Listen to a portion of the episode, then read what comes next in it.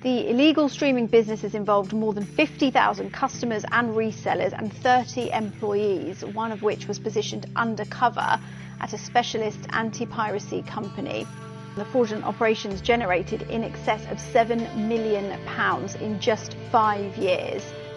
10 days after the climax of the 2022 2023 Premier League season, five men were sentenced to 30 years in prison for illegally broadcasting sports.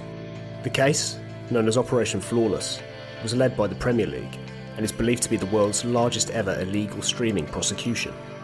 It was the latest in a series of initiatives to cut off at source valuable sports content delivered at a fraction of the legitimate cost, and to send a message to the general public that watching sport illegally is no different than walking out of a supermarket with a bag full of shopping without paying.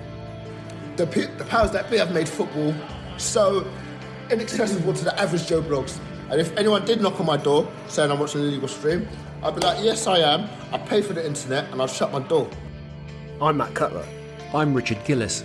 And since January, we've been exploring the world of illicit Premier League broadcasting. Not just the court cases, but the motivations for it and the impact it's having on football. We had a theory that the cost of living crisis and greater accessibility of streams online was taking something that used to be a pursuit of a minority into the mainstream fueling an illegal enterprise that is organised and delivered almost exclusively over the internet. We even got to speak to some criminals directly about how they go about their business. There's a hell of a lot of money in this game. You, you just need to use your mind. I'm in a group with some powerful people. That's all I can say about how I get streams.